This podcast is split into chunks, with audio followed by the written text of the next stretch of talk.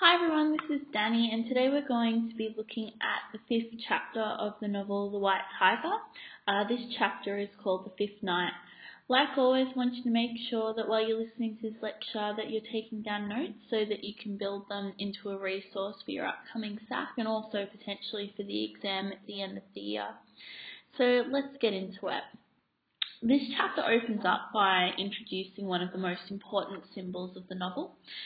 Uh, it's the rooster coop. So there's a quote at the bottom of uh, the first page of this chapter that says, Go to Old Delhi behind the Jama Masjid and look at the way they keep the chickens there in the market. Hundreds of pale hens and brightly coloured roosters, stuffed tightly into wire mesh, mesh cages, packed as tightly as worms in a belly, pecking each other and shitting all over each other, jostling just for the breathing space the whole cage giving off a horrible stench, the stench of terrified feathered flesh. On the wooden desk above the coop sits a grinning young butcher, showing off the flesh of the organs of a recently chopped up chicken, still orangigeous with a coating of dark blood. The roosters in the coop smell the blood from above. They see the organs of their brothers lying around them. They know that they're next, yet they do not rebel. They do not try to get out of the coop. The same thing is done with human beings in this country. The rooster coop is a symbol that's uh, mentioned several times in the novel. This is probably the first time that it's come up so far. And it's a really important symbol because Adiga is doing a couple of things with it. So the rooster coop being a place that uh, keeps roosters locked up, basically, is meant to represent Indian society or maybe just society as a whole. It's that idea that society or the world at large traps us into these roles or um, into these positions that are almost impossible to break out of. But I think if you scratch the surface of this symbol a little bit more deeply, Adiga is actually making a really interesting comment because he's saying not only are we imprisoned by society, but we're also active participants in keeping ourselves imprisoned. So, like if you look at that last line of uh, the paragraph, it says, They know they're next, yet they do not rebel. They do not try and get out of the coop. And it's a pretty interesting comment to make about Indian society and maybe humanity in general because it's sort of saying that we're placid. We don't fight back. We just accept the limitations of the world around us and we just go on with that acceptance. And that's what makes Balram a really fascinating protagonist because he isn't a person that's going to accept the limitations of the world around him. He fights back. And that's why he's the white tiger. That's why he's someone that's different from the world around him. And it's a really important thing to keep in mind that idea of Adiga is making a comment about society or perhaps the world in general, but using Indian society as that example. But he's also saying that human beings are complicit in this. Complicit means that we go along with something. And the human beings here are happy to go along with being imprisoned in the rooster coop whereas Balram is not, and that sets up a point of difference between Balram and the rest of the characters who inhabit the world of the novel. On page 149, after making a lengthy sort of discussion about Indian society and why it is like a rooster coop, Balram sort of ends his description by saying, Here in India, we have no dictatorship, no secret police. That's because we have the coop. Never before in human history have so few owned so much to so many.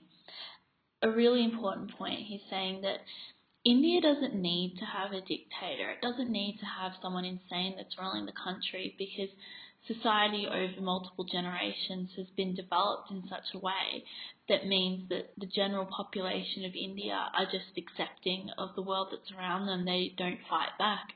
So why do you need to have a dictator if you know that the population is just going to go along with whatever you say? It sort of connects that idea of people being placid. Um, on the next page, on page 150, Balram winds up his discussion about the rooster coop, that important symbol, and he says, Why does the rooster coop work? How does it trap so many millions of men and women so effectively? Secondly, can a man break out of the coop? What if one day, for instance, a driver took his employer's money and ran? What would his life be like? I will answer both of both for you, sir. The answer to the first question is that the pride and glory of our nation, the repository of all our love and sacrifice, the subject of no doubt considerable space in the pamphlet of the Prime Minister will hand over to you. The Indian family is the reason that we are trapped and tied to the coop. So first off, he says that family is part of the reason why we get caught in the coop because we get caught up to family obligations. Balram, for example, is working as a driver and he's being expected to send money to his family to support them back in Laxmangarh. His grandmother tries to marry him off um, in an arranged marriage. And when he says no, she says, What do you mean no? You're going to do what we say. In this society, family obligation is incredibly important. Balram goes on to answer the second question and he says, The answer to the second question is that only a man who is prepared to see his family destroyed, hunted, beaten and burned alive by the masters can beat, beat, break out of the coop.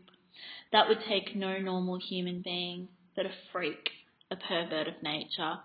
Some really interesting language that goes on there. So Balram obviously is this person that's prepared to accept the fact that if he breaks free of the masters, his family are basically going to be tortured and killed.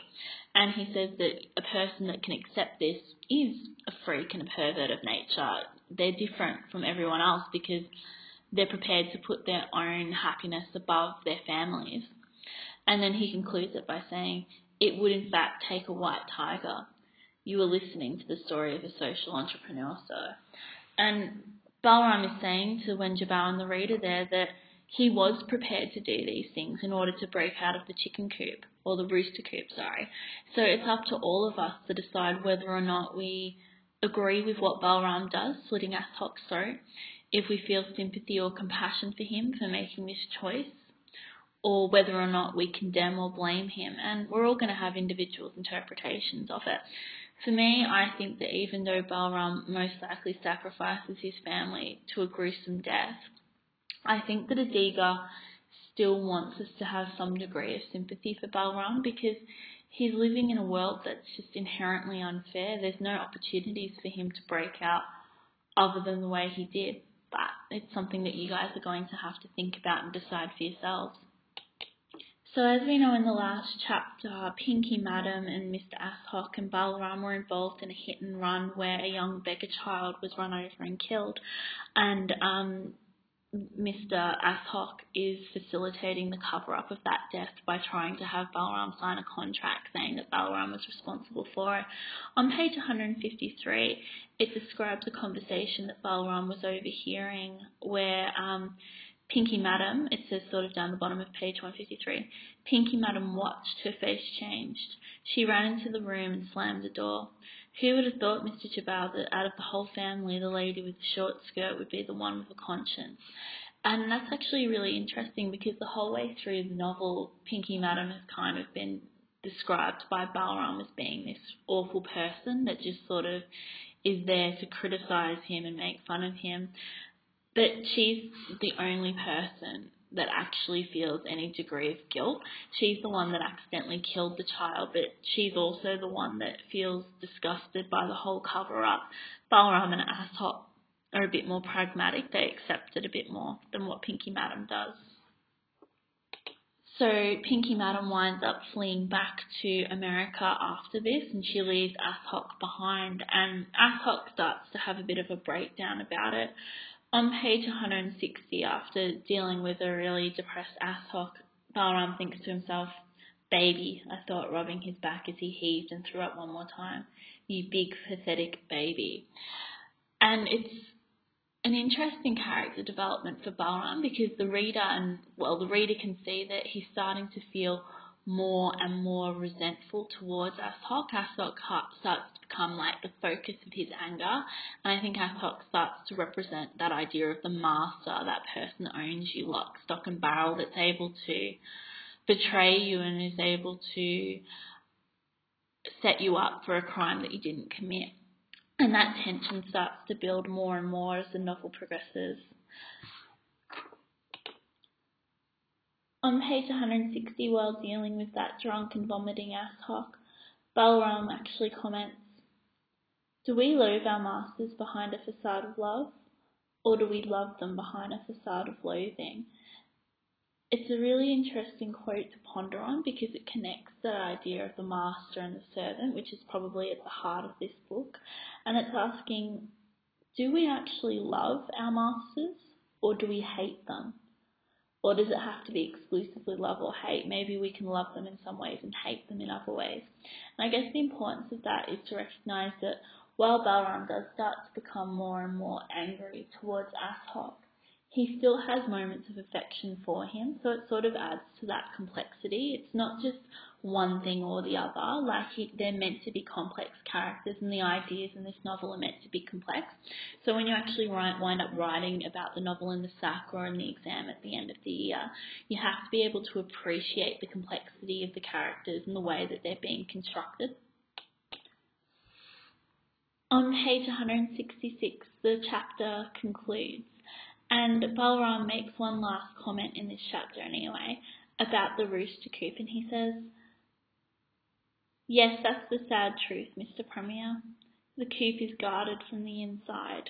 And that just connects to the idea that the Indians, the Indian society has been so brainwashed by the world that they've grown up with in that they're happy to just keep going the way that they have